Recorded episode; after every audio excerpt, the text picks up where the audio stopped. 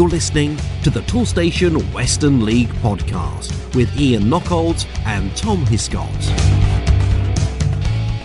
Well, I'm delighted to welcome to the Toolstation Western League podcast for a special FA Vars interview edition. It's Kieran Baggs, the manager of Melksham Town. Kieran, first of all, congratulations on that fantastic win at the weekend against Crowborough. You must be incredibly proud. Yeah, delighted. Great day for the football club. All the fans, the supporters, players, everyone's involved. And, you know, it's great to create a little bit of history for Melksham on my own right as well. It is a bit of history, isn't it? Because it's the furthest that the club have ever got in the competition.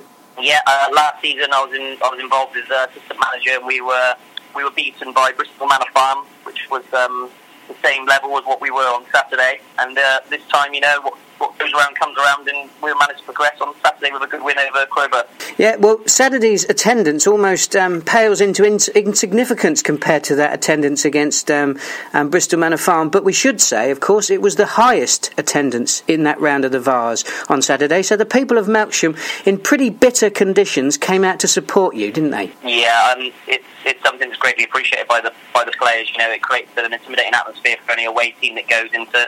I've said it a few times now in the papers, but to get 700 people to watch a game at our level is something that, you know, that is really, really special, and only place it can happen is at Melksham. Of course, it takes two teams to make a good game, and Crowborough were the visitors. You can't have known a great deal about them, coming all the way from Sussex, but I believe the last time we spoke, you were intending to do your homework, so it obviously paid off. We always do our homework, and in this instance, as you know Darren very well, he was adamant that he wanted to go down and watch them, and done the full match report for me in very, very big detail. You know, I had a 4 or 5 page booklet that come back and what number each player was in their preferred position and everything. You know how he gets with things like that. So that was brilliant to have all our bits and pieces done. So, you know, we knew as much as you can know over one game, but still that air of unknown in the Vars is always there, because you can't take too much into it just looking at one game.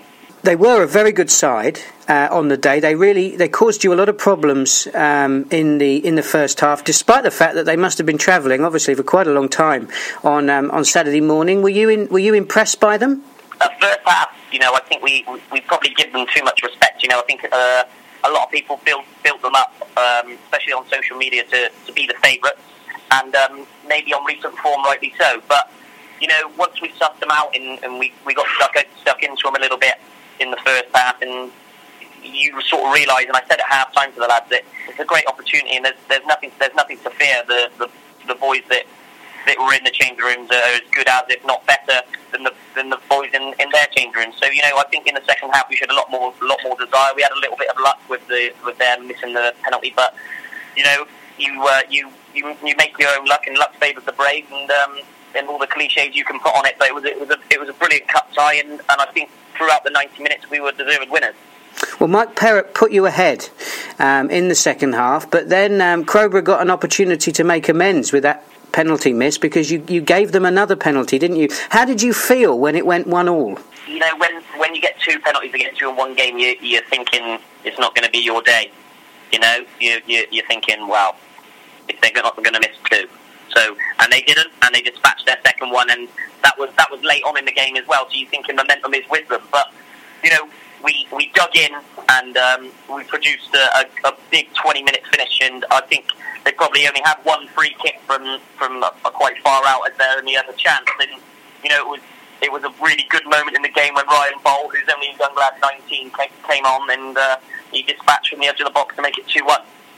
And the roof came off Oakfields, didn't it? I think the equaliser from Crowborough had, to a certain extent, certainly unsettled, if not silenced, the home crowd. But was getting that second goal, going 2-1 ahead, do you think that the momentum swung back with you, and it was that enabled you to hang on to clinch the victory? It was the 83rd minute we went ahead, so you're thinking, be disciplined, see out the game, you know, game management, all those things, because, you know, you can get a little bit caught up in the occasion, and especially from the bench, and you can hear it from the crowd, and everyone's going wild. So it's important that myself and Luke, who was off the pitch at this time as well, just made sure that everyone just knew their jobs to finish it, because you can can get really excited and, you know, the adrenaline's flying high, but, you know, everyone was professional. We've seen out the game with no problems in the end.